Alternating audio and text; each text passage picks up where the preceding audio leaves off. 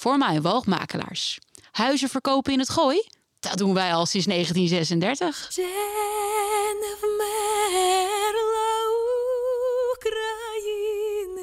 ні слава, ні воля, ще нам, браття українці, усміхнеться доля,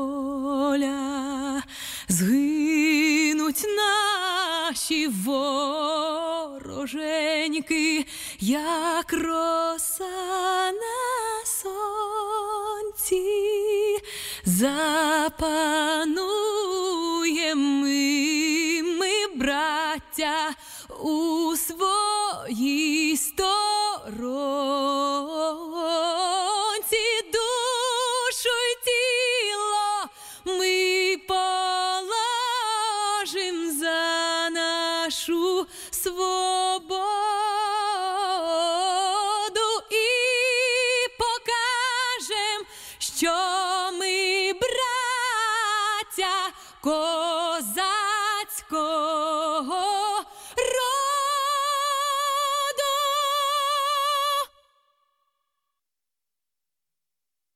Друзі, всім привіт! Е, З вами е, в прямому етері перше українське радіо у Нідерландах. З вами сьогодні я, Інеса Гавриленка, і ви можете налаштовуватись на хвилю добра.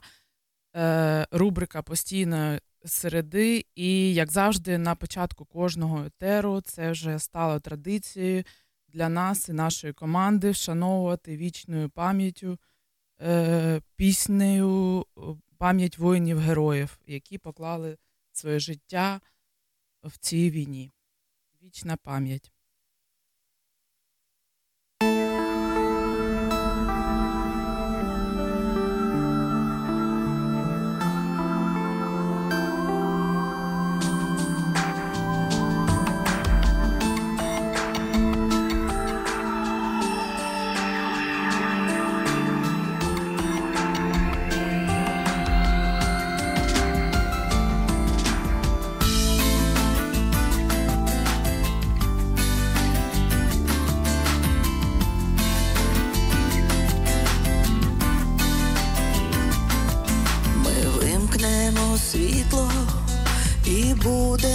Мовчати, бо вирішив дьявол в нас бомби кидати.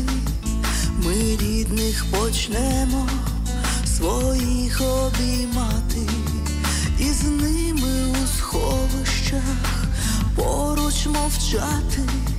Ми сльози свої будем мужньо ковтати крізь біль до батьків і дітей посміхатись. Ми серце молитву будемо читати за тих, хто пішов нас усіх захищати.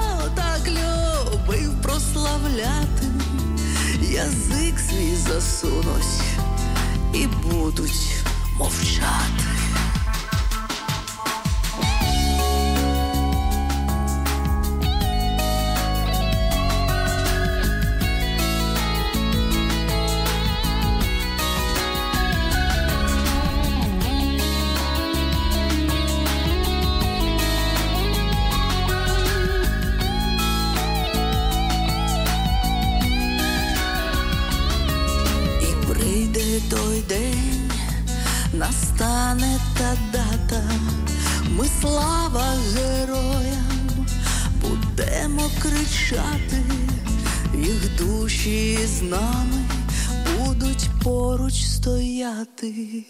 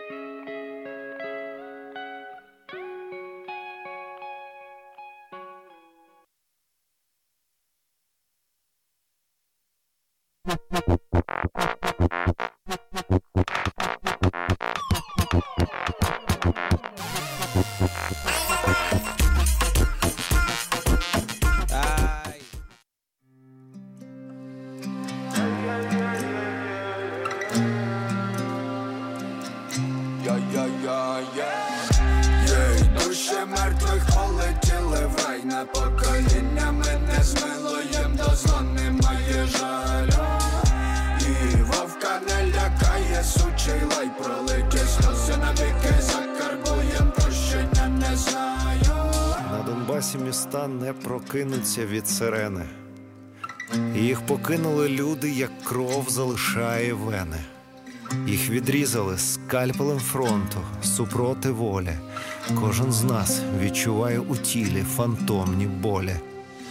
Ми вдивляємось в бік знерухомленої кінцівки, але поки лише через оптику, лиш прицільно, не у білих халатах, у формі з брудними літерами. Тут країну зшивають голками крупнокаліберними. Єй, душі мертвих полетіли в рай. На покоління мене змило їм до зла немає жалю. І вовка не лякає, сучий лай. Пролиті сльози навіки закарбуєм, душі мертвих полетіли в рай. На покоління мене змило їм до зла немає жалю. І вовка не лякає, сучий лай. Пролиті сльози навіки закарбуєм, Юра мовчки скрутився у спальнику. Ден промацував санін кітель. Ната поралася з вогнепальними. Діти нудились, бо це ж діти. Ярослав чеклував над вечерею. Влад Забронік тягнув старлея. Гучно падала туша імперії, присипаючи нас землею.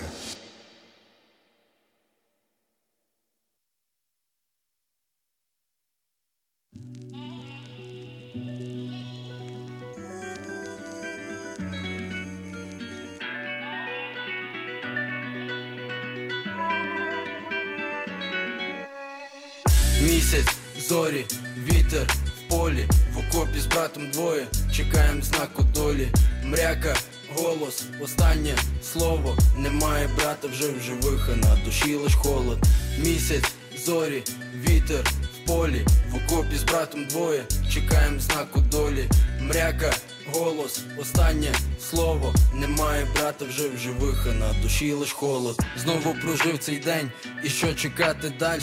А далі буде легше, далі буде менше фальша. Куда усі ми прем, куди веде дорога? За нами правда, значить буде скоро перемога. Жили своїм життям, ніхто горя не знав. Але прийшли кацапи в хату, розбили вокзал. Далі пішли роддоми, садики, жилі доми, але мушу тобі сказати, ти звернув не туди. Так, брат, що не так, наламались усі плани, взяли в руки автомати, прийшов час повоювати. Хто крім нас, то як не ми наламає орків плани. ЗСУ вперед пішли, гниди сходу повтікали, повставали козаки, покидали свої плани, спакували рюкзаки, взяли все, що дома мали, записали стерео, чи пішли у збройні лави, настав час повоювати, хай не плачуть наші мами. Місяць, зорі, вітер в полі, в окопі з братом двоє, чекаєм знаку долі. Мряка, голос, останнє слово. Немає брата вже в живих, а на душі лиш холод.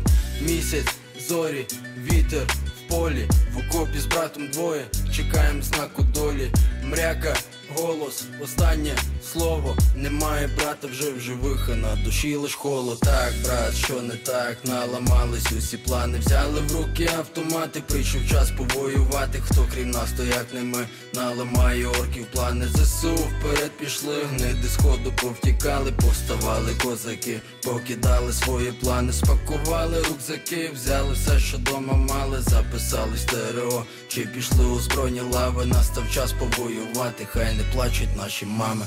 Місяць, зорі, вітер в полі, в окопі з братом двоє, чекаємо знаку долі, мряка, голос, останнє слово. Немає брата вже в живих, а на душі лиш холод.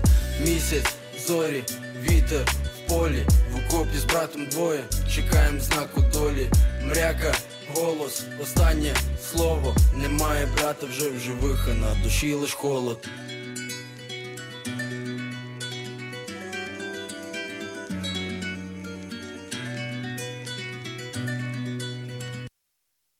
Друзі, я нагадую, що ми в прямому етері першого українського радіо Нідерланди. Сьогодні середа, і це значить, що час рубрики е, Хвиля добра, яка е, є для вас корисним порадником та інформаційним ресурсом. Бо запрошує кваліфікованих спеціалістів, експертів у різних галузях, які діляться з вами своїми знаннями та досвідом. І сьогодні ми продовжуємо сесію юридичної грамотності від Оксани Брізмер разом із хвилею добра. Сьогодні третя сесія, тема якої дострокове розірвання трудового договору. Тож е, після музичної паузи ми вийдемо на зв'язок з Оксаною. Залишайтесь із нами. Хвилями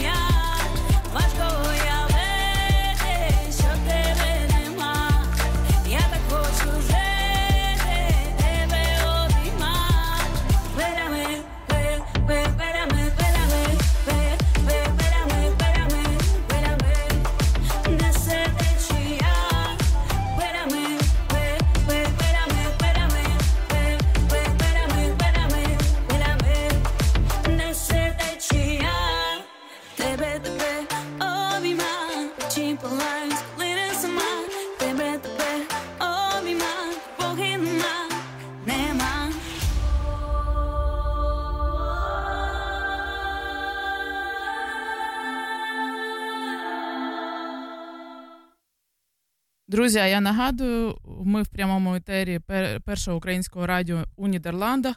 І у мене на зв'язку Оксана Брізмер. Оксана, добрий вечір. Оксана, добрый вечер. Добрый вечер, дорогие, да, дорогие слушатели, добрый вечер. Всех рада приветствовать сегодня, в среду. Все, связь да, отличная, нашей... все э, хорошо, да, на волне добра. Ты у нас сегодня на волне добра. Как настроение? Настроение прекрасное. Э, спасибо большое. Надеюсь, тоже у всех э, отличное настроение, несмотря на погоду, которая нас не совсем балует в последнее время. Э, но, как всегда говорят, главное, чтобы была погода в доме. Да, мы потихоньку начали к ней привыкать, и у нас добро в сердце. Мы всегда в среду настроены на волну добра, как и сегодня, поэтому не боимся никакой плохой погоды. Оксана, у нас сегодня очень интересная тема. Это досрочное расторжение контрактов. Третья тема наших, э, наших сессий. А, да, спасибо. А, эта тема действительно очень интересная и очень важно, я считаю. И я бы хотела здесь начать э, с того, что еще раз повториться. Мы это э, говорили в предыдущих наших сессиях о том, что права работников в Нидерландах очень защищены законодательством. И вопрос, который касается расторжения контрактов, тоже очень подробно и достаточно хорошо урегулирован законодательством, трудовым законодательством Нидерландов. Поэтому это отправная точка, от э, которой вы должны будете исходить. Потому что а, я начну а, с работников и потом перейду к работодателям. Вы как работник можете расторгнуть контракт с вашим работодателем в любое время. Э, здесь я сделаю разграничение, если это временный контракт или если это постоянный контракт. Например, представим себе, что у вас временный контракт, э, который заключен на 6 месяцев. Через месяц работы вы поняли, что либо работа вам не совсем нравится, либо вы не можете сработаться с работодателем, тогда вы должны будете э, предъявить, э, то есть написать сообщение, либо email, письмо о том, что вы хотите расторгнуть ваши трудовые отношения, то есть именно отношения с этим работодателем вы продолжать не хотите. Единственный здесь такой момент, обязательно надо будет соблюдать установленный законом срок. А, в предыдущих сессиях я об этом тоже говорила, это обычно месяц. Также это касается и постоянного контракта. Представим себе, что у вас контракт постоянный, вы уже отработали несколько лет, и вам предложили более другую интересную работу. Опять же, соблюдение всех установленных законодательством сроков, вы можете расторгнуть этот контракт. То есть это путем, почему я сказала сообщение, вы можете даже отправить просто сообщение. То есть это просто должно быть зафиксировано где-то письменно. Всегда я советую э, своим клиентам это делать либо через почту, то есть вы отправляете email, либо вы отправляете официальным письмом, где э, будет э, стоять именно дата отправки и то, что работодатель его получил. Теперь мы переходим к работодателю. Вот здесь начинается самое интересное. Представим себе ситуацию. Мы сейчас будем с вами говорить о временном контракте. То есть временный контракт с вами работодатель заключил на 5 месяцев. Если в контракте установлен испытательный срок, то этот контракт должен быть больше 6 месяцев. То есть, если в контракте, например, 5 месяцев, э, на 5 месяцев, и вам работодатель говорит, что вы нам не подходите через месяц, то есть вы не прошли испытательный срок, вы можете смело заявить о том, что нет, это не соответствует законодательству. То есть испытательный срок устанавливается только при контрактах, которые больше 6 месяцев. То есть это может быть 6 месяцев и неделя. Представьте себе, что у вас контракт заключен на 6 месяцев и неделя. Соответственно, у вас есть испытательный срок.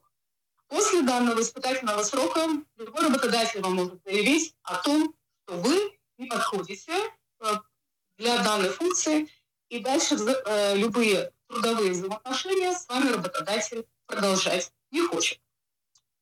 Если же мы говорим о расторжении контракта, то есть испытательный срок, он закончился, вы можете продолжать трудовые отношения, либо может с вами работодатель не продолжать.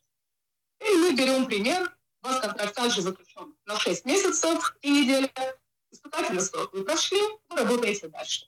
И вдруг через какой-то период, через 4 месяца, вам работодатель заявляет о том, что он считает, что вы не справляетесь с вашими обязанностями, вы недостаточно э, хороший, квалифицированный специалист, поэтому они хотят с вами расторгнуть контракт.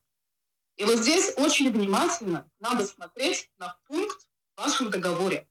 Очень часто клиенты, э, работники этого не знают.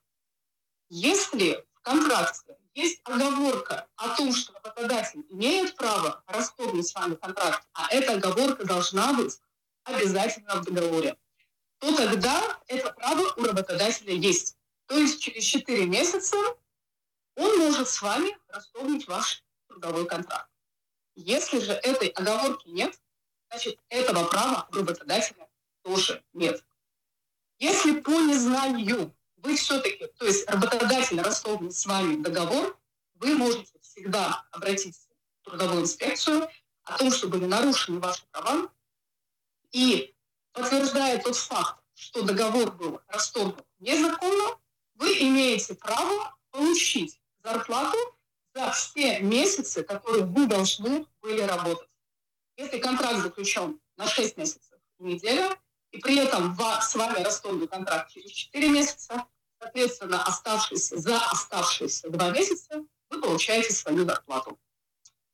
Если все-таки эта оговорка есть, и работодатель вам посылает официальное уведомление о том, что э, вы нам не подходите, мы хотим с вами расторгнуть договор.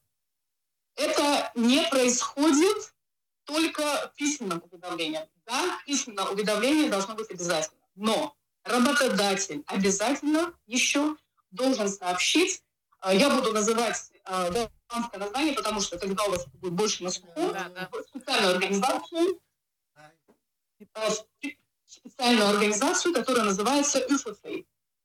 Через эту организацию он сообщает, то есть в эту организацию он в письменном виде сообщает, о том, что с данным работником он хочет расторгнуть трудовой договор.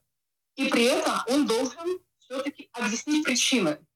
То есть, например, заявить о том, что данный работник мне просто не нравится как человек, или же э, данный работник э, не справляется со своими обязанностями, но не подкрепив это никакими доказательствами, скорее всего, УФФ в этом откажет. Но здесь э, установлены законодательством, скажем так, менее строгие нормы, по сравнению с постоянным контрактом. То есть, еще раз, расторгнуть вами может при наличии только оговорки в трудовом договоре. Э, теперь я хочу перейти к постоянному контракту, потому что вообще регулирование постоянных контрактов, оно достаточно э, строго у нас э, урегулировано в соответствии с законодательством. И что касается расторжения контрактов страны работодателей, то здесь я бы назвала прямо целый процесс. Представим себе, что с вами заключили постоянный контракт. А вы отработали год, и через год а, работодатель решил вас уволить. То есть он решил расторгнуть с вами этот договор. Опять же, первое, он должен вам сообщить об этом письменно. И второе, он сообщает, та же самая процедура, что при расторжении временного контракта, он сообщает тоже в эту организацию UFFA. Но те, скажем так, условия и требования, которые предъявляются в данном случае, они более, более высокие, скажем. Что в этом случае происходит? Если работодатель сообщает в о том, что он хочет уволить данного работника, вот тогда здесь должен предоставить очень много доказательств того, что работник не справляется со своими обязанностями, что работник, может быть, как он считает, опаздывает на работу, э, что работника предупреждали о том, что э, надо делать, э, создавать работу вот таким вот образом, а работник с этим не справляется и не делает так, как это работодатель. Тогда в этом случае УФФ запросит от работодателя следующее. Это документ, подтверждающий, что работодатель со своей стороны предпринял все попытки для того, чтобы э, улучшить, во-первых, взаимоотношения с работником, э, улучшить качество выполняемых работником э, работ, То есть что я здесь имею в виду, например, может быть, потребуется дополнительное обучение. Представим себе, что работник выполняет, э, э, работает бухгалтером, и, может быть, ему потребуются какие-то дополнительные курсы. Может быть, э, внутри компании перевести его на другую должность. То есть все вот эти шаги работодатель должен будет доказать. Если УШФ отказывает, и так очень часто бывает, тогда работодателю ничего не остается, как обратиться в суд. То есть он идет, он подает исковое заявление в суд о том, что он считает, что с данным работником должны быть прекращены все рабочие отношения. Ну и, соответственно, уже суд рассматривает, насколько, а, насколько скажем так, э, те, те права, которые заявляет э, работодатель, что он имеет именно право уволить своего работника, они являются и подкреплены, и являются действительно э, основополагающими. То есть если работодатель это не подкрепляет никакими доказательствами, фактами, то есть у него нет вот этого вот досье, тогда очень часто э, тоже бывает, что суд отказывает, и работодателю ничего не остается, как продолжать контракт с работником. Представим себе ситуацию, что вас уволили, то есть вы не работаете какое-то количество времени, например, э, длится процедура через УКФ, а, длится процедура через суд. Если будет доказано, что вас уволили незаконно, тогда в этом случае вы имеете полное право на все выплаты, на которые вы бы имели, если бы вы работали. То есть все это социальные выплаты, зарплата, отпускные и так далее. То есть очень внимательно здесь э, надо смотреть, насколько работодатель может нарушать ваши права. И э, в своей практике я вижу, что это происходит очень часто, когда работодатель э, может заявить, например, отдельный момент здесь, что касается контрактов по вызову, то есть контракты по вызову мы обсуждали это тоже на предыдущих сессиях.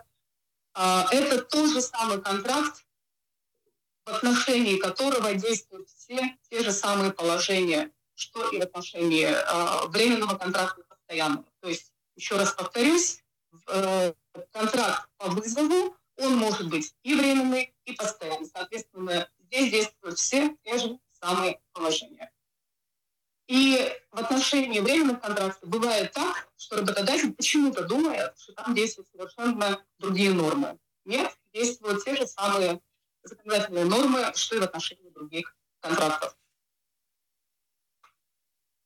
Так, отлично. А, я считаю, что это такая информация, знаешь, которую, ну, действительно нигде не найдешь, а, только на наших сессиях, поэтому Э, и такие моменты ты рассказала, что вот э, такой совет, знаешь, э, быть внимательнее при подписании чего-либо и вычитывать, потому что вот такие моменты, где можно пропустить там, что не указали, что можно расторжать контракт раньше или или там, ну, в общем, очень много моментов, которые нужно учитывать, быть внимательным.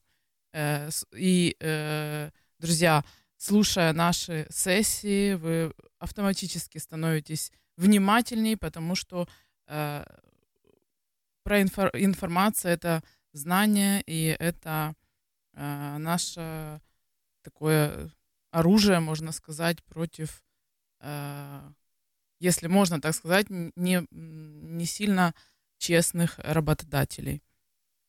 Оксана, спасибо тебе за твое да. время, за, э, за, за, за то, что ты даешь нам такие знания. И э, услышимся в следующую среду.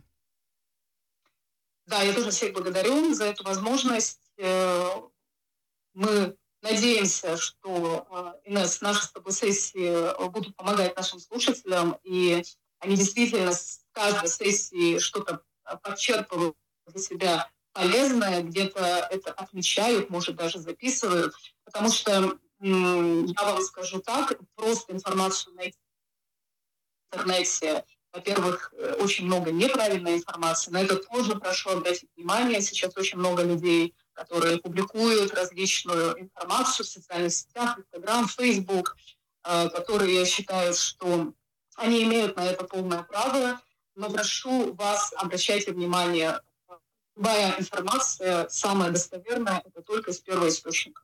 Будьте внимательны, сайты. да, и Да. приходите, слушайте наши сессии. Это первый источник, это самая э, достоверная информация, э, можно так сказать, практически из первых уст. Спасибо тебе еще раз. уст? Да, да. Да.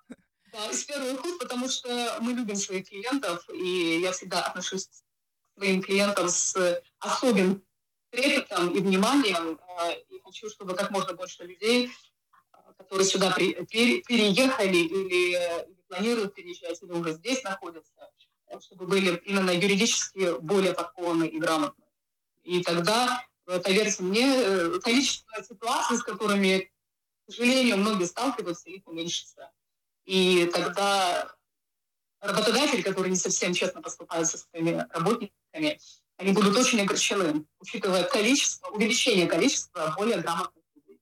И приятно удивлены, э, что наши граждане знают закон иногда лучше работодателей. Слушая наши сессии, Лучше, да, на, на- на волне добра э, вы будете э, себя чувствовать немножко уверенней.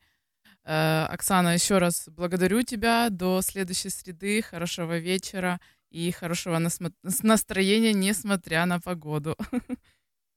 Да, спасибо большое, всем хорошего вечера, и приходите, ждем вас в следующую среду. У нас там тоже будет очень интересная тема, мы ее обязательно осветим. Если будут вопросы, пишите заранее, это тоже очень важно, тогда мы сможем и ответить э, в течение нашей сессии на ваши вопросы. Да, быть на одной всем до свидания. Спасибо огромное. Пока-пока.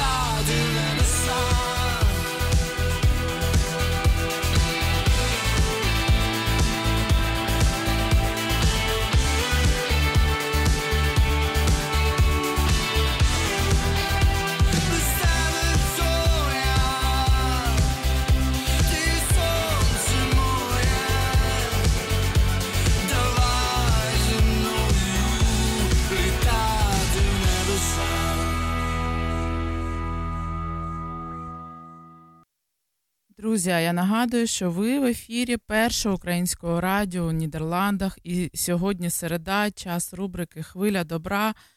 І добро, як ми знаємо, це наразі дуже має розповсюджений е, вид е, добра, такий як благочинність. Е, вчора ми з командою першого українського радіо мали е, за честь. Е, бути присутніми на концерті Артема Пивоварова, а також пров- провели е, благодійний е, аукціон, вилучені кошти, з якого підуть на допомогу службі Азов. Це професійні тиловики бригади Азов та 3-ї штурмової бригади.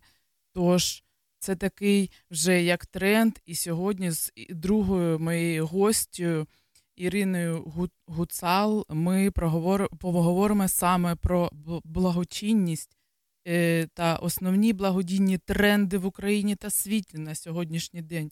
Ірина, директорка е, українського біржі, української біржі благодійності, е, директорка платформи Добро.ua, експертка з фандрайзингу, розробки та реалізації благодійних і соціальних проєктів. Вона бере участь у розробленні державної політики у сфері розвитку громадянського суспільства. Ірина понад 11 років керує найбільшою в Україні благодійною платформою Добро.ua, яка є потужним інструментом для організації громадського суспільства із залученням ресурсів і ведення діяльності на принципах прозорості, відкритості, публічності та підзвітності. Тож за е, невеликої музичної паузи ми проговоримо про таке цікаве наразі в нашому світі поняття, як е, благодійність та основні благодійні тренди е, в Україні та в світі. Тож залишайтесь з нами.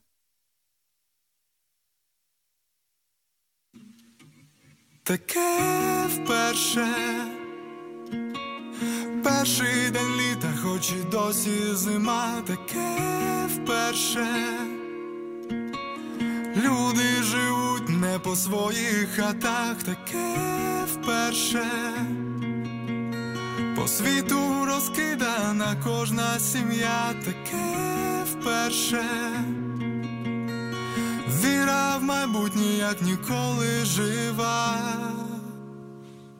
Вперша весна промайнула сама, рідним лише в телефоні слова. Життя дедалі зупинився лиш час за тобою тужу, ніби нема більше нас. Я так давно не чую голос твій, і на серці лиш нестерпний біль. Я відчуваю, як мені стає зле, повірити не міг, але таке вперше.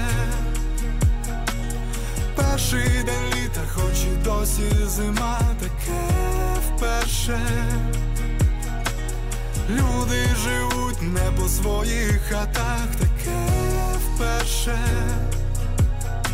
По світу розкидана кожна сім'я, таке вперше. Віра в майбутнє, як ніколи жива. Закриті очі вже не плачуть, не плачуть, бо не бачать біль навколо людей немає дому. Вперше я тебе не бачив вже так давно, не помітив, як розтанув сніг за вікном. Тижні місяці, один жахливий день. Ми жили як могли, лише таке вперше. Перший день літа, хоч і досі зима, таке вперше. Люди живуть не по своїх хатах, таке вперше. По світу розкидана кожна сім'я, таке вперше. Віра в майбутнє, як ніколи жива. І я бороню гідність України не на спортивному килимі. Таке вперше. Я Володимир Такудіс. Я допомагаю армії. Це в мене вперше. Мене звати Іра Каліна, я волонтер. І таке вперше. Я Міла Єрмєєва, допомагаю переселенцям. Таке вперше. Під час нашої весільної церемонії лунала повітряна тривога.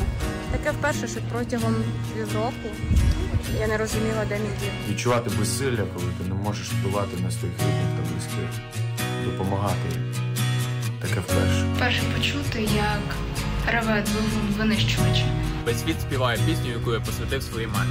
Я вперше. Віра в майбутнє, як ніколи жива. Таке вперше.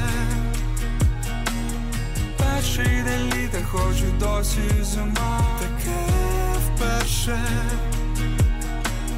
Люди живуть не по своїх хатах, таке вперше. По світу розкидана кожна сім'я, таке вперше. Віра в майбутнє, як ніколи жива.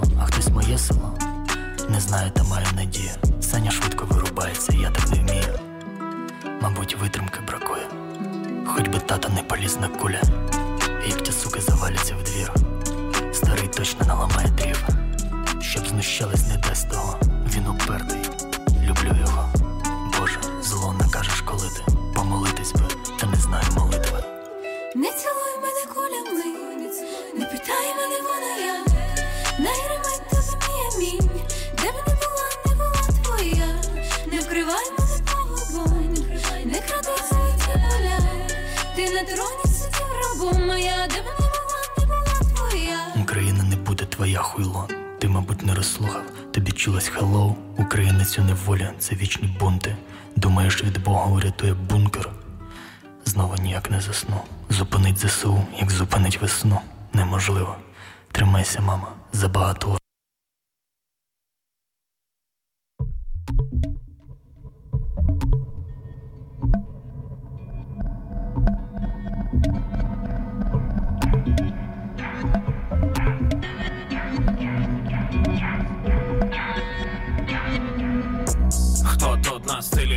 зупинився, він чекав години.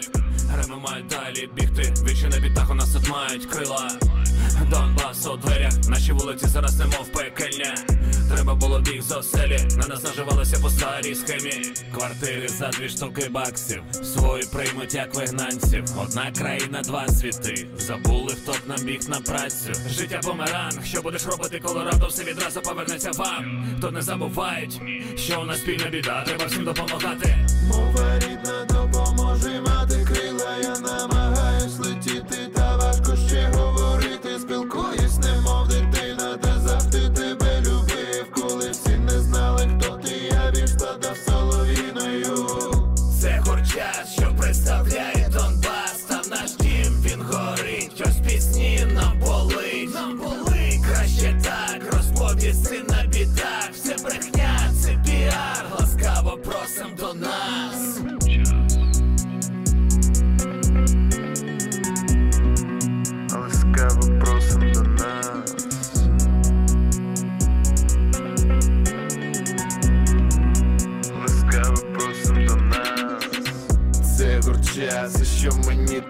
скажеш? Я був уже під землею, вогонь мене не лякає, це наш схід, де кожну стежку впізнаю, я виріс серед полів, у тебе є запитання. Це маячня, коли не знаєш, куди тобі бігти, раптом ніколи не приймуть. Друзі, а я нагадую, що ми в прямому етері першого українського радіо у Нідерландах. Сьогодні середа, хвиля, час рубрики Хвиля добра. І сьогодні в мене друга гостя це Ірина Гуцал. Ірина, доброго вечора. Як настрій? Доброго вечора. Дуже рада всіх чу... ті люди, хто мене чують, і я сподіваюся, також буде сьогодні корисно і на хвилі добра. Так, на хвилі добра, е, гарний настрій. По, чую по голосу маєте.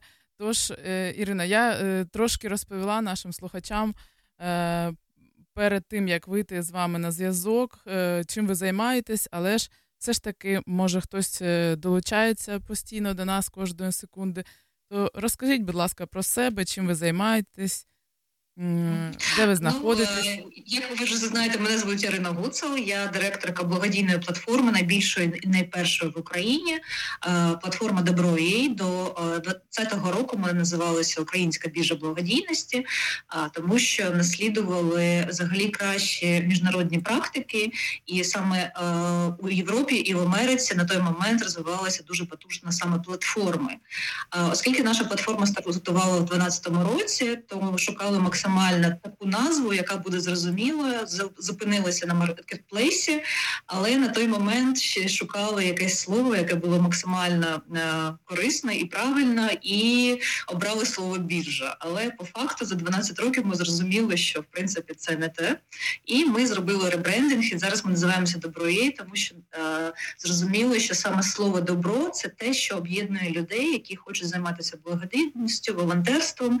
І саме для цього наша платформа, оскільки вона допомагає благодійним е, організаціям в Україні залучати кошти на свої благодійні проекти.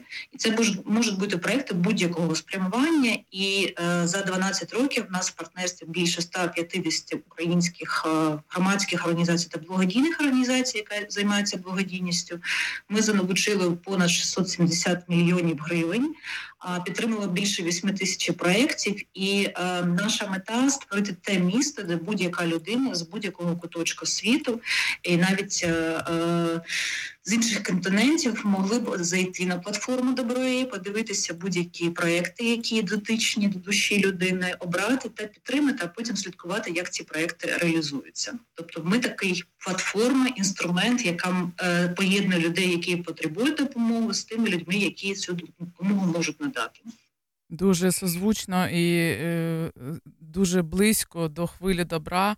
Е, Ірино, розкажіть, будь ласка, е, яка була ідея створення От 12 років назад? Що що вами керувало створити саме ну, таку? Найперше, завжди існувала проблема шахрайства. На жаль, ця проблема зараз дуже актуальна. Ми останні кілька тижнів взагалі потерпаємо від нашестя шахраїв, які намагаються нами прикидатися. Але все одно ми розуміли, що е, Україні дуже бракує інструменту, які б дозволяли залучати кошти на благодійність за рахунок маленьких донатів. По факту, в 2012 році ще в Україні не було так розвинута система благодійних пожертв через картки. Ми були першою платформою, яка це почала робити офіційно на рівні банків. Уже після нас Національний банк вів в обіг можливість робити донати, робити пожертви через платіжні картки. Ми також розуміли, що треба створити історію, яка дозволяє, по-перше, дуже швидко залучати благодійні кошти, але одночасно з тим робити так, щоб кошти збиралися рівно стільки, скільки потрібно. А, Тому ось ця система, яку зараз всі звикли, да, коли є лічильники, коли ти бачиш в режимі реального часу, скільки грошей зібрано, скільки донатів зроблено, як швидко мета може бути досяжна, що, наприклад, там 5 хвилин тому на проект треба було зібрати там 100 тисяч гривень, а через 5 хвилин ти вже ці кошти зібрані, і ти вже е, відчуваєш ось цю позитивну емоцію того, що твій внесок він важливий. Це була перша мета, а друга мета. Оскільки змінюється взагалі, ми поговоримо там про тренди благодійності, підходи благодійності, то якщо, наприклад, там на початку 90-х років благодійниками були лише ті люди, які мали великі статки, і для звичайної людини це було якось так ну незрозуміло. Ну то зараз за рахунок сучасних інструментів, за рахунок інтернету, за рахунок можливість робити благодійні пожертви різними механізмами, а ти бачиш про те, що вже не настільки важлива сума пожертви, скільки важлива ідея, навколо якої об'єднуються люди, і що дуже корисно е, формувати спільноти, які маленькими донатами, то, наприклад, там одно євро, там одна гривня, здатні е, збирати дуже дуже швидко великі суми грошей. І в принципі, вся історія останніх років України показує про те, що навіть в умовах війни. І особливо в умовах війни це дійсно працює. Люди об'єднуються, люди готові долучатися до великих зборів, до великих проєктів. І головне створити механізм, який дозволяє це все контролювати, щоб е, вчасно зупинитися, вчасно відзвітувати, мати можливість впливати на те, що дійсно заявлена мета досягається, а мати можливість бачити звіти та результати, і мати можливість взагалі це робити свідомо, що ти долучаєшся до якихось проєктів, стаєш їх частинкою. І якщо ти не хочеш бути дуже активним, да, не хочеш там напряму спілкуватися з людьми, які потребують допомоги чи бенефіціарами, ти можеш завдяки ось такому е, публічному та прозорому. Звітуванні організації, яка веде збор, або ініціативі, яка веде збор, постійно бути присутнім в режимі реального часу слідкувати за тим, що відбувається. А вже самостійно обирати цей рівень дотичності, да, спілкування, бо а, сучасні тренди показують, що люди все ж таки з одного боку хочуть бути частиною впливу, з іншого боку, вони хочуть е, залишатися анонімними, мати можливість е, а, самостійно впливати і отримувати інформацію, слідкувати, але можливо не бути таким активним учасником цих змін. Просто залишатися е, в тіні, допомогти і не Да, е, ми колись навіть придумували такий рекламний ролик, щоб це могло бути, і навіть у нас були такі асоціації, що це благодійники, які користуються платформою Доброє, це такі своєрідного такі цифрові приводи, які постійно знаходяться поряд людьми, яким допомагають, поряд тими, хто щось робить, і мають можливість слідкувати і підтримувати, і вчасно, коли підтримка дуже необхідна, там впливати, донатити додаткові гроші, ресурси, залучати своїх друзів, поширювати інформацію. Таким чином це формується така нейромережа добра, яка об'єднує людей по всьому світу.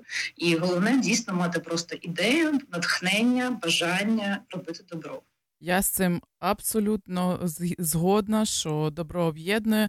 Що стосовно трендів, е, А, ну, трохи- ми можемо так. проговорити, що в принципі, що таке тренди? Да? Це тренди, це такі а, ну, основні масиви, а, куди рухається світ, як це змінюється, і вони дуже швидко не змінюються, і вони закладають основний розвиток взагалі благодійності на наступні там, 10, 20, 30 років.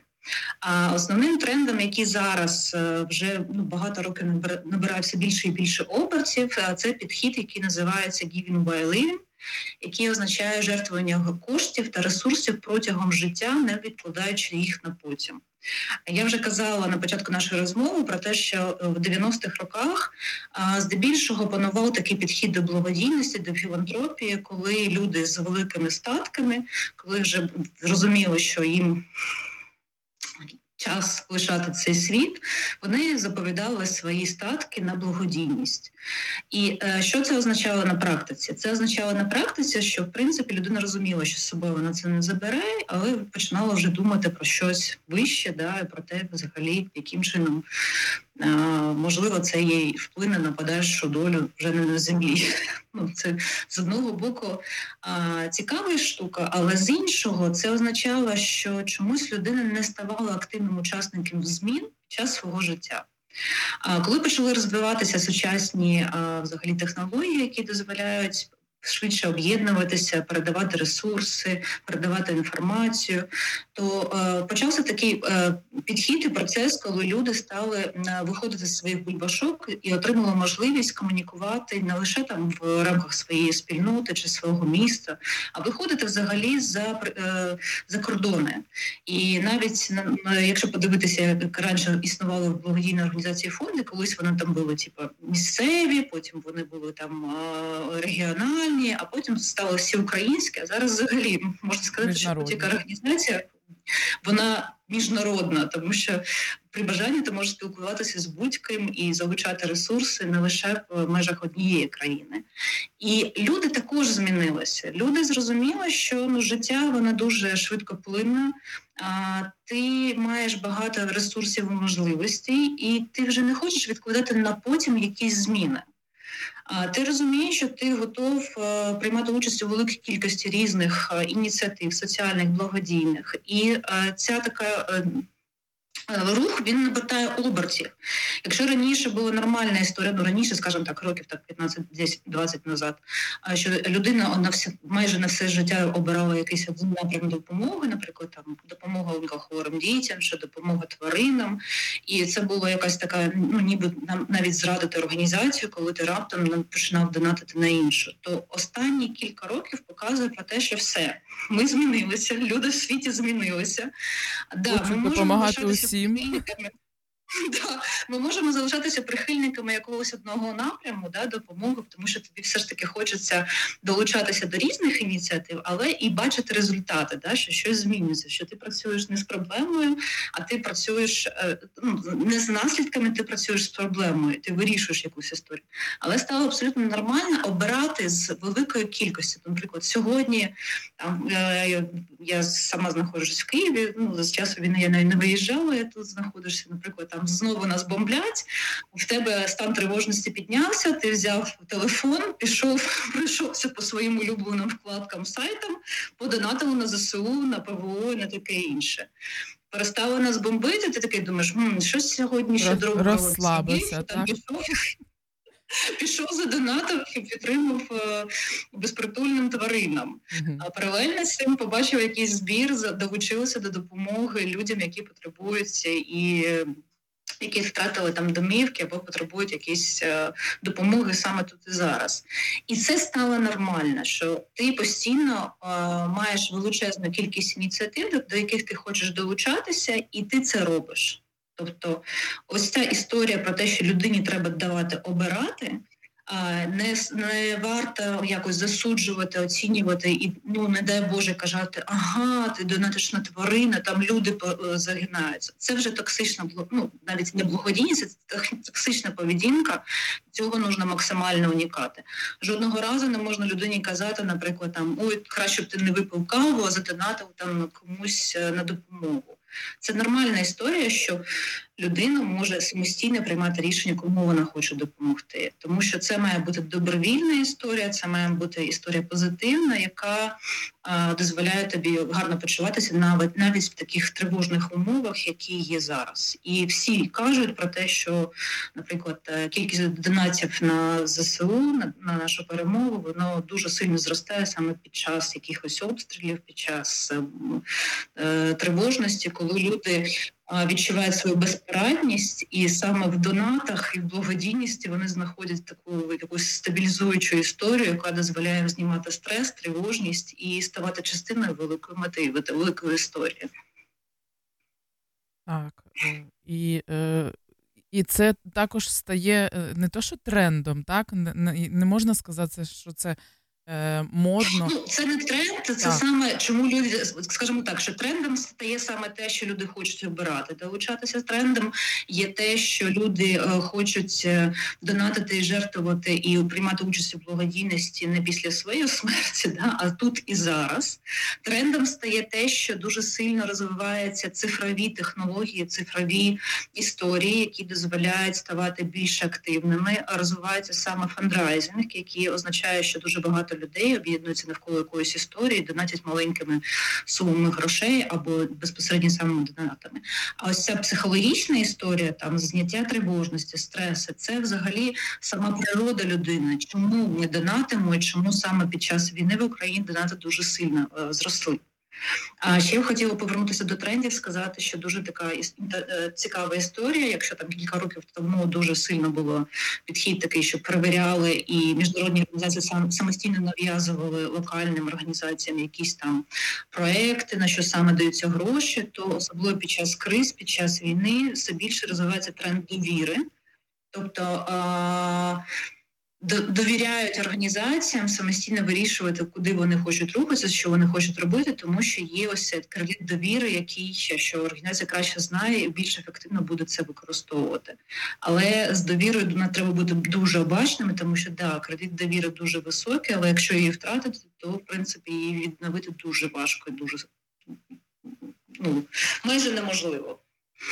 Ну так, бо це така діяльність, де е, втратити свою репутацію, це, це все. Втратити все, насправді, да? будь-яка, будь-яка якась е, скандальна історія, вона дійсно може зруйнувати там роки е, діяльності, і, на жаль, наші всі ситуації показують, що ну якось так запам'ятовується той, хто громче кричав.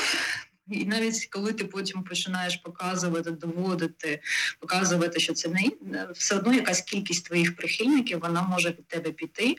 Тож, в принципі, е, в благодійності треба бути дуже обачними, дуже обережними, але в той же час не втрачати гнучкості і не втрачати швидкості реагування, особливо під час кризових ситуацій. Так, дякую. А ще розкажіть, е, можливо, якісь проекти ви маєте, ваш фонд має, може. Е, да, ну е, я дуже вдячна той можливості, що зараз мене чують люди в іншій країні, і хочу сказати, що якщо ви шукаєте благодійні і соціальні ініціативи, які вам би хотіло подивитися, долучитися, підтримати задонатити, то я вас всіх запрошую на нашу платформу Добро.ua. А, Ми е, працюємо вже 12 років. І е, наша такий фокус, наша специфіка тому, що ми е, фокусуємося безпосередньо на соціальних і гуманітарних е, питаннях, на благодійних зборах. У нас є якась кількість проєктів, які спрямовані на підтримку наших захисників і захисниць, але це дійсно саме в форматі гуманітарного права, гуманітарна допомога, тобто е, це збори, в тому числі на лікування, на медичне обладнання, на протезування, на допомогу військовим е, в військовим в невійськових якихось задачах. Тобто ми точно не збираємо на зброї е, дрони, тому що це не наша специфіка. Е, У кожного проєкту є своя окрема сторінка. Як я вже казала на самому початку, ми працюємо з українськими неприбутковими організаціями. Як побудована наша співпраця? Е, До нас приходять фонди, вони публікують свої проекти будь-якого спрямування по благодійності. Створюється цей проект, ця сторінка. Є можливість задонатити за допомогою картки або банківського рахунку. І всі кошти збираються в режимі реального часу на нашій платформі. Коли сума грошей достатня, щоб вже почати реалізовувати проект, кошти передаються організації. Вона реалізує проект, звітує всі звіти по всім зібраним е, проектам, а їх вже більше 8 тисяч. Вони у відкритому доступі. Всі скани документів відкриті, що кожна людина може подивитися, що саме було оплачено з залучених грошей, що відбулося. І в нас зараз більше 200, е, 200 активних проєктів. І я дуже пишаюся тим, що наша платформа є таким входом для бізнесів українських, в тому числі, які е, підтримують і реалізують з нами благодійні проекти. Е, на- наприклад, е, великий проект у нас е, з е, телеком-компанією Київстар. А в цьому році ми започаткували. Якщо до цього в нас було два напрями пріоритетних: це допомога ді- е, лікарням, де лікують онкохворих дітей і дітей з е, хворобами серця. А починаючи з цього року, разом з е, центром незламні, це Львівське перше медичне об'єднання, ми започаткували допомогу дітям з опіковими травмами. Тому що кількість таких дітей, на жаль, на жаль, в Україні дуже сильно зростає, тому що кожна обстріли і е, вибухи вони супроводжуються саме з опіковими травмами. І наша мета побудувати і обладнати максимально якісний е, центр опіковий у Львові, який дозволить нашим українським дітям лікуватися в Україні з важкими травмами. А потім ця е, напрацьована практика вона буде передаватися в інші лікарні, тому що там ми є частинкою великого національного проєкту. Так, е, Тож, по іншим містам України, так? дітей з опік- Да. Так. У нас є і про- е, проекти на протезування. У нас є е, дуже багато проєктів адресної допомоги дітям, е, які хворіють і мають там синдром ДЦП і потребують постійної е, терапії, реабілітації. У нас є можливість підтримати тварин, екологічні проекти. Тож, в принципі, запрошую на добро.ua, обирайте ці проекти, долучайтеся. А ще є дуже прикольний механізм це створення кампаній. А Кожна людина може на нашому сайті, автоматично зареєструвавшися, створити е, свою персоніфіковану сторінку, свою фотографію, своїм текстом до будь-якого активного у нас проєкту. І таким чином приєднатися і зробити цей збір таким персоніфікованим, такий своєобразно своя власна скарбничка. І кошти, які будуть заходити на цю скарбничку, будуть автоматично відображатися і рахуватися в прив'язаному проєкті. Це дуже Це класно. дійсно дуже так, класно. інформація, бо саме сьо- сьогодні я спілкувалася з дівчиною, яка шукає таку можливість е, зібрати. Ну ва- важлива історія в тому, що це ма- цей проєкт має бути на нашій платформі, тобто ми прив'язуємо, тому що це контрольне. Але якщо вам потрібна допомога, ви можете зайти в розділ оператора допомоги, наші фонди, які з якими ми співпрацюємо, звернутися до них, і через них, е, коли вони подадуть проєкт, він потрапить на нашу платформу, то буде відбуватися збір. Поки що ми не запустили в Україні можливість збирати людині фізособі на свої потреби, бо це пов'язано з великими різ- ризиками і податковими, в тому числі. Поки ми працюємо лише з неприбутковими організаціями. Зрозуміло. Е, дякую за такий екскурс у благодійність. Е, я е, хочу сказати нашим слухачам, що хвиля добра і фонд Добро.UA – це ми будемо робити для вас етери, спільні етери з такими е, корисною інформацією. І я дякую Ірино за те, що погодилася е, співпрацювати і надавати нам такий корисний контент. Е, І Ірина, е, у нас на, наприкінці нашого інтерв'ю ми завжди вже також по традиції е, просимо наших гостей дати якісь поради чи побажання нашим слухачам. Будь ласка. Я хочу побажати і порекомендувати, якщо ви дійсно потребуєте допомогу, не соромтеся і кажіть про це, просіть допомогу. Якщо одночасно ви також бачите, що хтось потребує вашої допомоги, і ви можете це зробити, ви можете допомогти, також долучайтеся, тому що дійсно добро об'єднує, добро заряджає на позитив, е, добро дозволяє вам ставати частиною великої мети, і в принципі, в залежності від того, як ви себе відчуваєте, ви можете ось цю е, шматочок добра донести до будь-кого на цьому світі завдяки сучасним технологіям. Тож за добро. Так, і, з хвилею добра. Дякую, Ірино, е, за, за ваш час, за інформацію і за те, що ви робите взагалі вже багато-багато років. Е, Низький вам уклін і гарного і мирного вечора. До зв'язку. До зв'язку, дякую.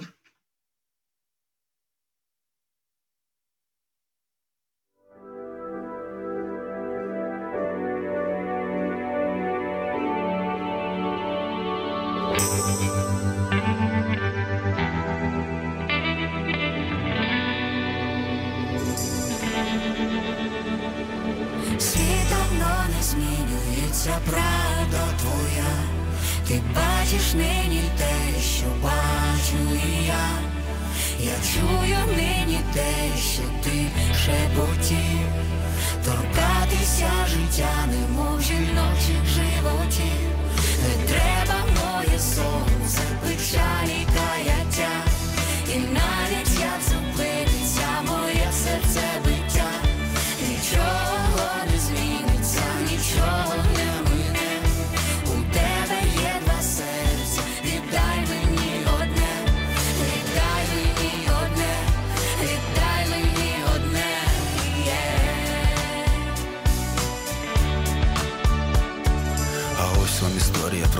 диваків, про ніжність і довіру, про безсилля кулаків, про жорстокість юрби, про свободу і закон, про те, що любов не знає жодних перепон. Ця жінка, що не мала ні тривоги, ні вини. Цілий світ працював, щоб зустрілися вони. Невідомо хто шукав і невідомо кого. Вона випила снодійне і побачила його. Світ не змінюється, правда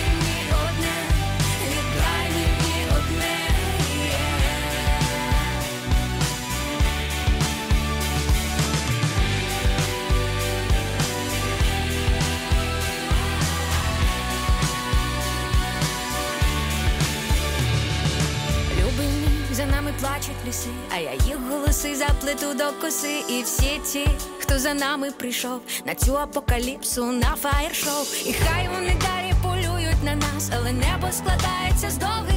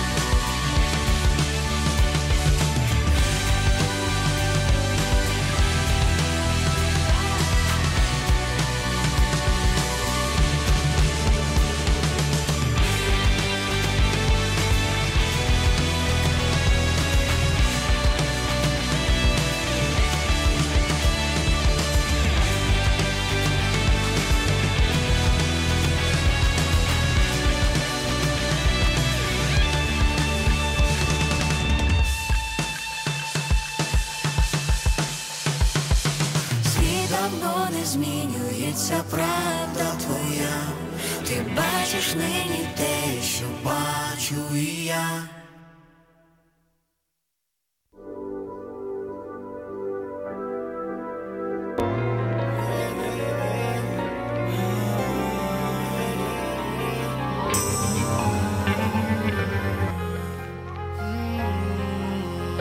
А може знову полюбив, тону. Я бачу твої очі знову в них тону. Співаю про кохання, але в півтону. Я знаю, які ризики, що на кону, коли так люблю. А чи довіритись тобі, як і рисунцю горизонт І ця пісня для тебе, слухай ніжний баритон. І на під'їзді потяг твій, що розтрясе пером Вітром. Знесе пелюстки, що для тебе був троянд бутон Розтопи, яка і гарда серце з льоду, але розтопи. Від мене візьми що завгодно і дай просто ти Я буду завжди світлом лиш для тебе. Якщо так боїшся темноти, але ти серце моє розтопи Яка і гарда серце з льоду, але розтопи.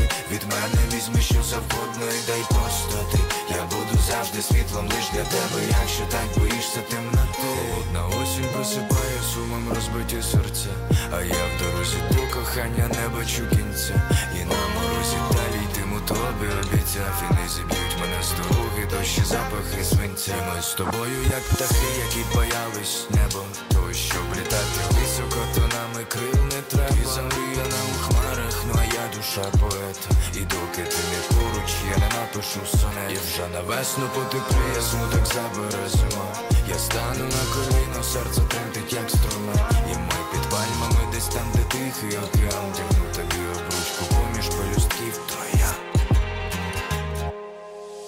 Розтопи, яка і гарда серце з але розтопи. Від мене візьми що завгодно і дай просто ти. Я буду завжди світлом лиш для тебе. Якщо так боїшся темноти, але ти серце. Розтопи. Яка і гарда серце з але розтопи. Від мене візьми що завгодно і дай просто ти. Я буду завжди світлом лиш для тебе. Якщо так боїшся темноти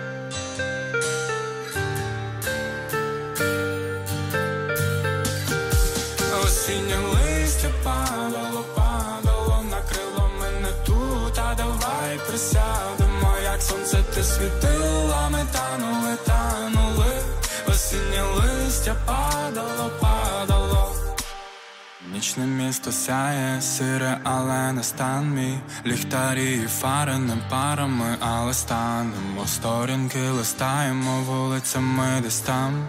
Ніхто і не знав, але знаєм, вже це не гра.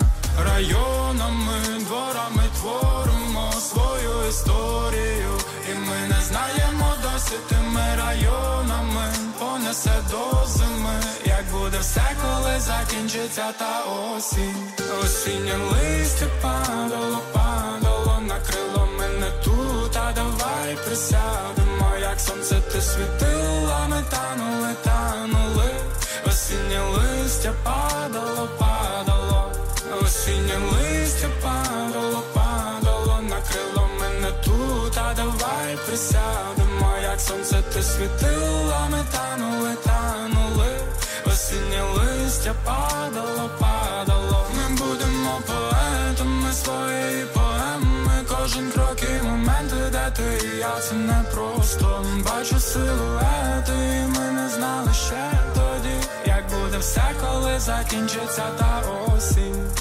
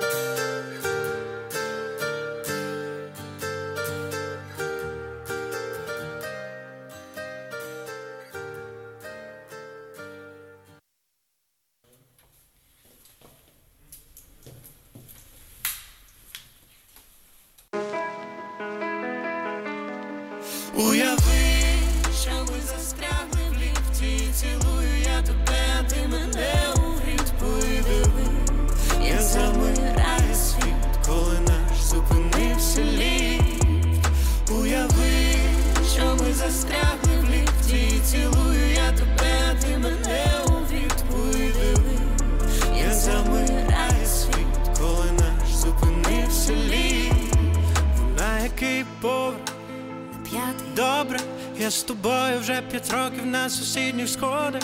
Я за холодом стіни відчував твоє тепло. Телевізор не горить, значить спить вже давно. Уяви, що ти мродила по місту одна.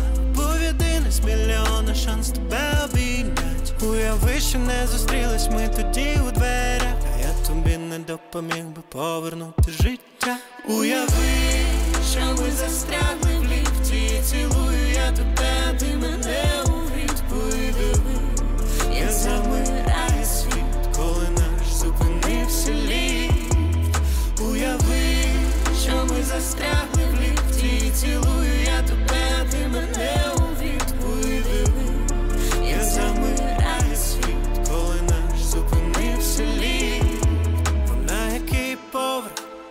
П'ятий, звісно, я відчувала, що ти лірика у моїх піснях. Я відчувала, що ти світло у пустих під'їздах.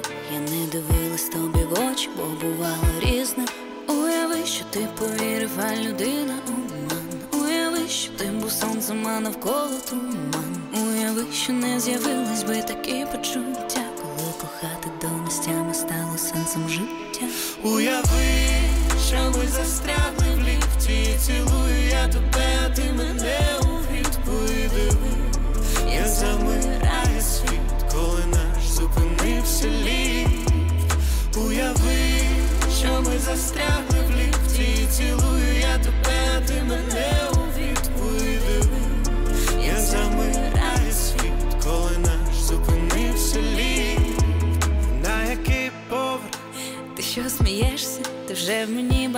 років замість серця б'єшся. А пам'ятаєш, як зустрілись, та й перевернувся світ. Все навколо зупинилось, як і той старенький літ. Уяви, що ти модила по місту одна. Був єдиний з мільйона шанс тебе обійнять. Уяви, що не зустрілись ми тоді у дверях. А я тобі не допоміг би повернути життя. А Ти мені не допоміг би повернути життя. Уяви, що ми застрягли цілую я тебе, ти мене у відповіди, як замирає світ, коли наш зупинився.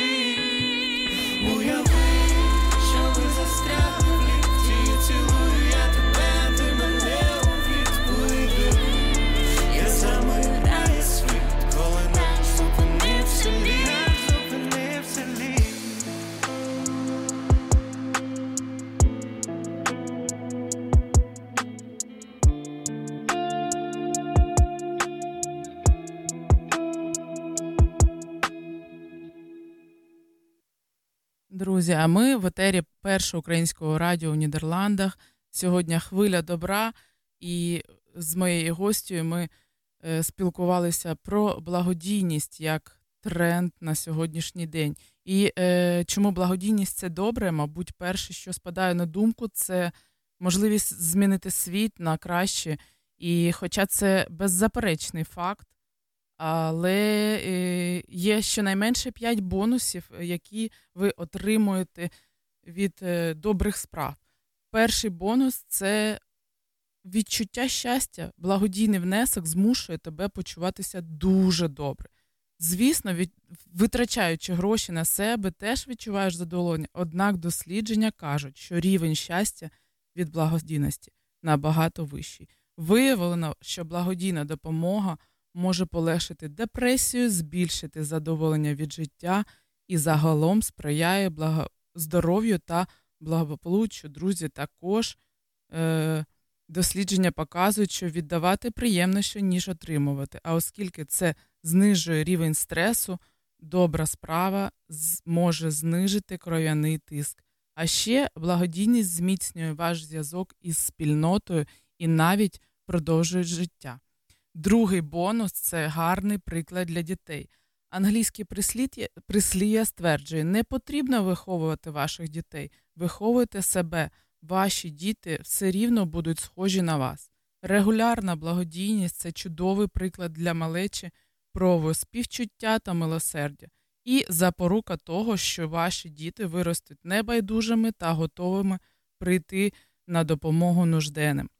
Розпочати традицію робити пожертви на благодійність разом із своїми дітьми лег... легко. Спробуйте створити сімей... сімейну скриньку для пожертв, в яку може кожен додавати е, скільки завгодно, та разом обирайте благодійну організацію чи призначення цих коштів. Третій бонус це краще управління фінансами. Встановлення певної суми на щомісячну благодійну пожертву тримати вас у тонусі та спонукатиме бути більш уважних до своїх витрат, а все, що змушує частіше фокусуватись на власних фінансах, це добре, особливо якщо це ще й допомагає іншим. І четвертий бонус це відчуття успішності. Згідно дослідження Форс, людина відчуває себе заможнішою та успішнішою, коли в неї є можливість фінансувати е, чи допомагати іншим. І це неодмінно підвищує самооцінку і дає впевненість в тому, що ти можеш змінювати світ та робити людей щасливішими. І е, наостанок п'ятий бонус це підтримка власних моральних цінностей та переконань. В американському дослідженні, чому ми віддаємо, найбільш поширеною причиною для благодійності було почуття суспільної відповідальності. 96% опитуваних відмітили, що вважають моральним обов'язком використовувати власні статки, щоб допомогти нужденним. І варто відмітити, що це почуття дуже вкорінне в цінностях багатьох розвинених культур. Мати можливість змінювати життя інших на кращих для багатьох людей є привілеєм і приходить разом із почуттям обов'язку. Тож, люди, добіть, е, любі друзі і слухачі, робіть добро завжди, коли ви це можете.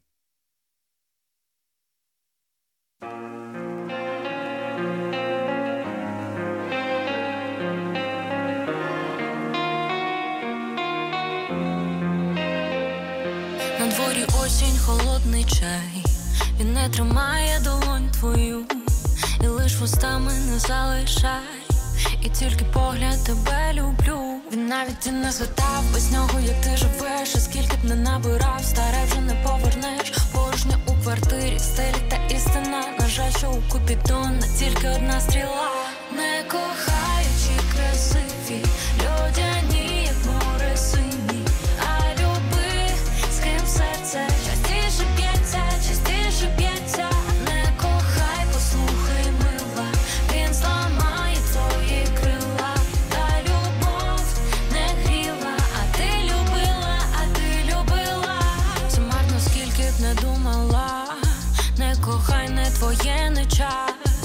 казали всі, ти не слухала, та й не почула би в інший раз. Навіть ти не звітав без нього, як ти живеш, а скільки б не набирав, старе вже не повернеш. Порожня у квартирі, стелі та істина. На жаль, що у купі купідона тільки одна стріла. Не кохай.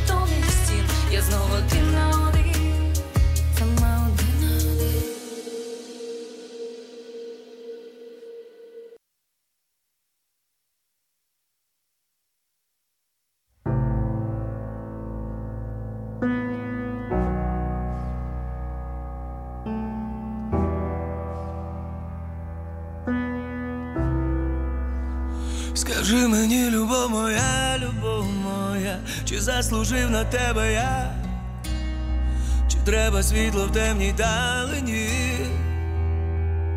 Скажи мені, не дай, не дай мені упасти, ми вічно між горем і між щастям, як би не було, дозволь цей шлях пройти з тобою. Життя своє розставило вже пастки, любов це все, що є, її не вкрасти. Не дай мені упасти, скажи мені, любов моя, любов моя, чи заслужив на тебе я? А якщо ні, то правду не кажи, ти завжди в серці хоч біжи, хоч не біжи. Скажи мені, любов моя, любов моя, чи треба кораблю маяк, чи треба світло в темній далині? Скажи мені, спини мене на краю прірви, ти та одна, кому я завжди вірю з моїх думок, тебе не зітре жоден ластер. Що буде завтра, я не знаю, але що є, на нас поставлю. Дай мені упасти. Скажи мені, любов моя, любов моя, чи заслужив на тебе я? А якщо ні, то правду не кажи, ти завжди в серці хоч біжи, хоч не біжи. Скажи мені, любов моя, любов моя, чи треба кораблю моя, чи треба світло в темній далині? Скажи мені. Скажи мені, любов моя, любов моя, чи заслужив на тебе я? А якщо ні, то правду не кажи, ти завжди в серці. Скажи мені, любов моя, любов моя, чи треба кораблю моя, чи треба світло в темній далині? Скажи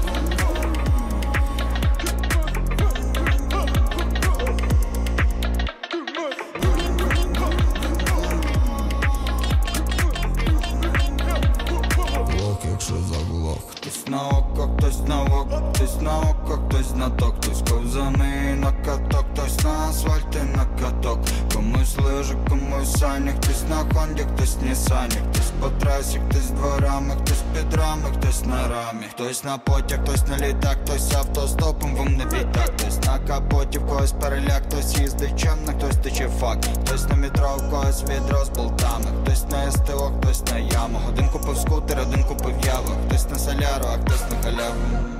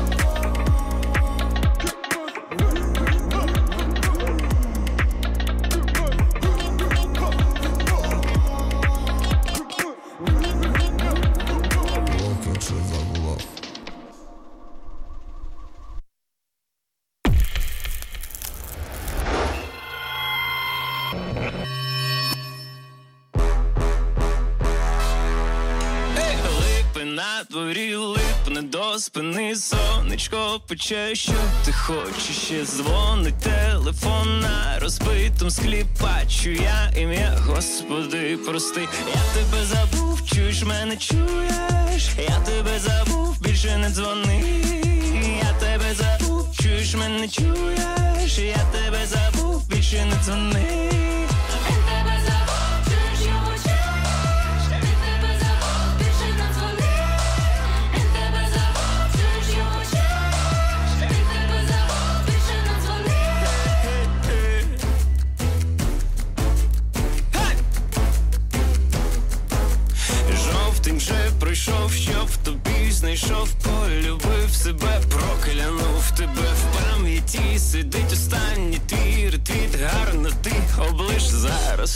Як миш. Я тебе забув, чуєш мене, чуєш, я тебе забув, більше не дзвони.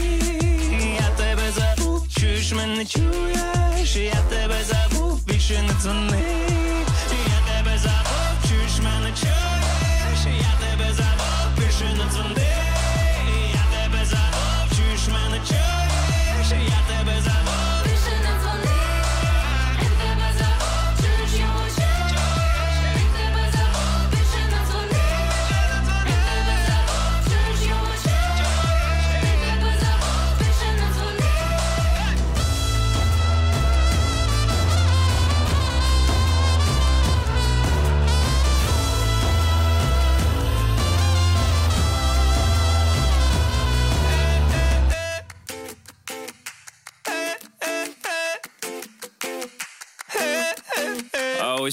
Ось тут е, повинно було бути соло на тромбоні, але зараз він в Польщі. Тож приспів!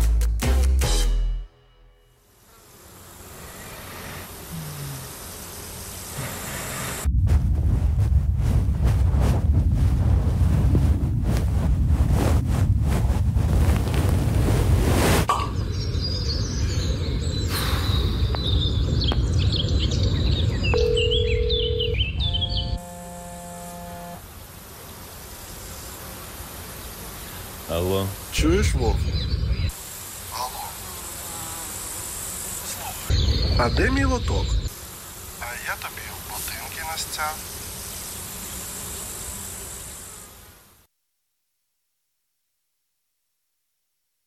Друзі, е, хвиля добра триває, але вже е, добігає свого кінця. Усі е, добрі справи, які ми вчиняємо, керуючись почуттям відповідальності, це чудовий спосіб відчути, що наше життя відповідає нашим моральним принципам і що воно не проходить даремно.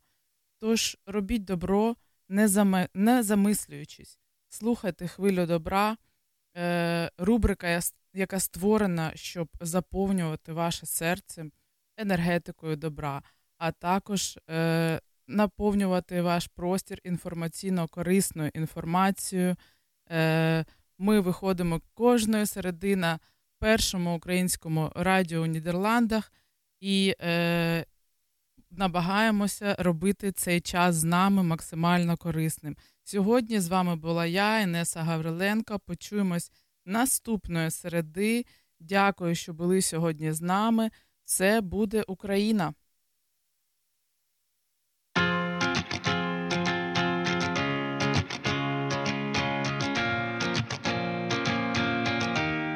Все буде Україна, від батька й до сина, з Донбасом і Кримом, звільниться моя земля, на школі жовто-синій, молоді та сиві, ворогів косили, спалювали в тих полях.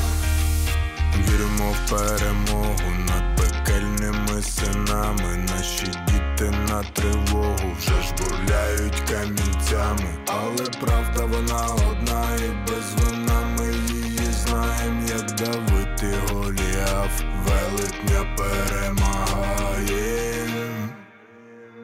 Нам не потрібен сусід, такий вічно буховий, брудний. Війна вона стала для кожного буднями. Ніч вона точно закінчиться. Зникнуть ефекти побічні, та це не забути. З новим ранком настане майбутнє. Де танки тепер там нехай буде людно. Над нами хай сонце засяє, і день буде знає новим абсолютно. Все буде Україна, від батька й до сина,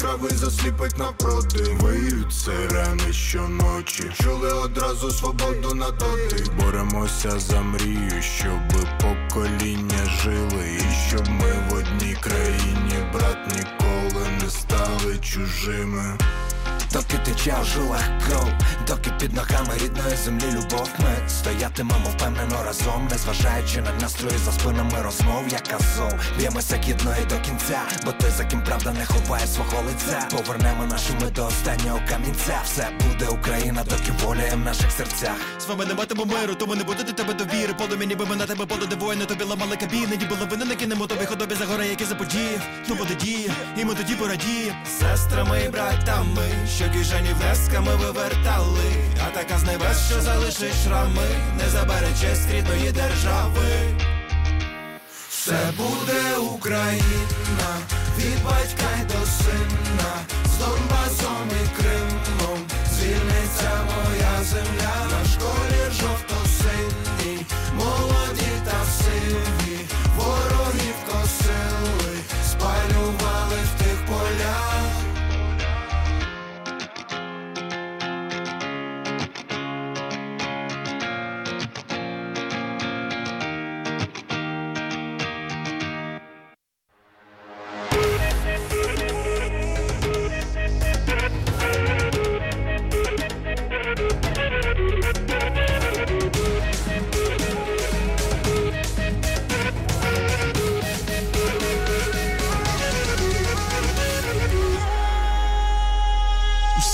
буде Україна.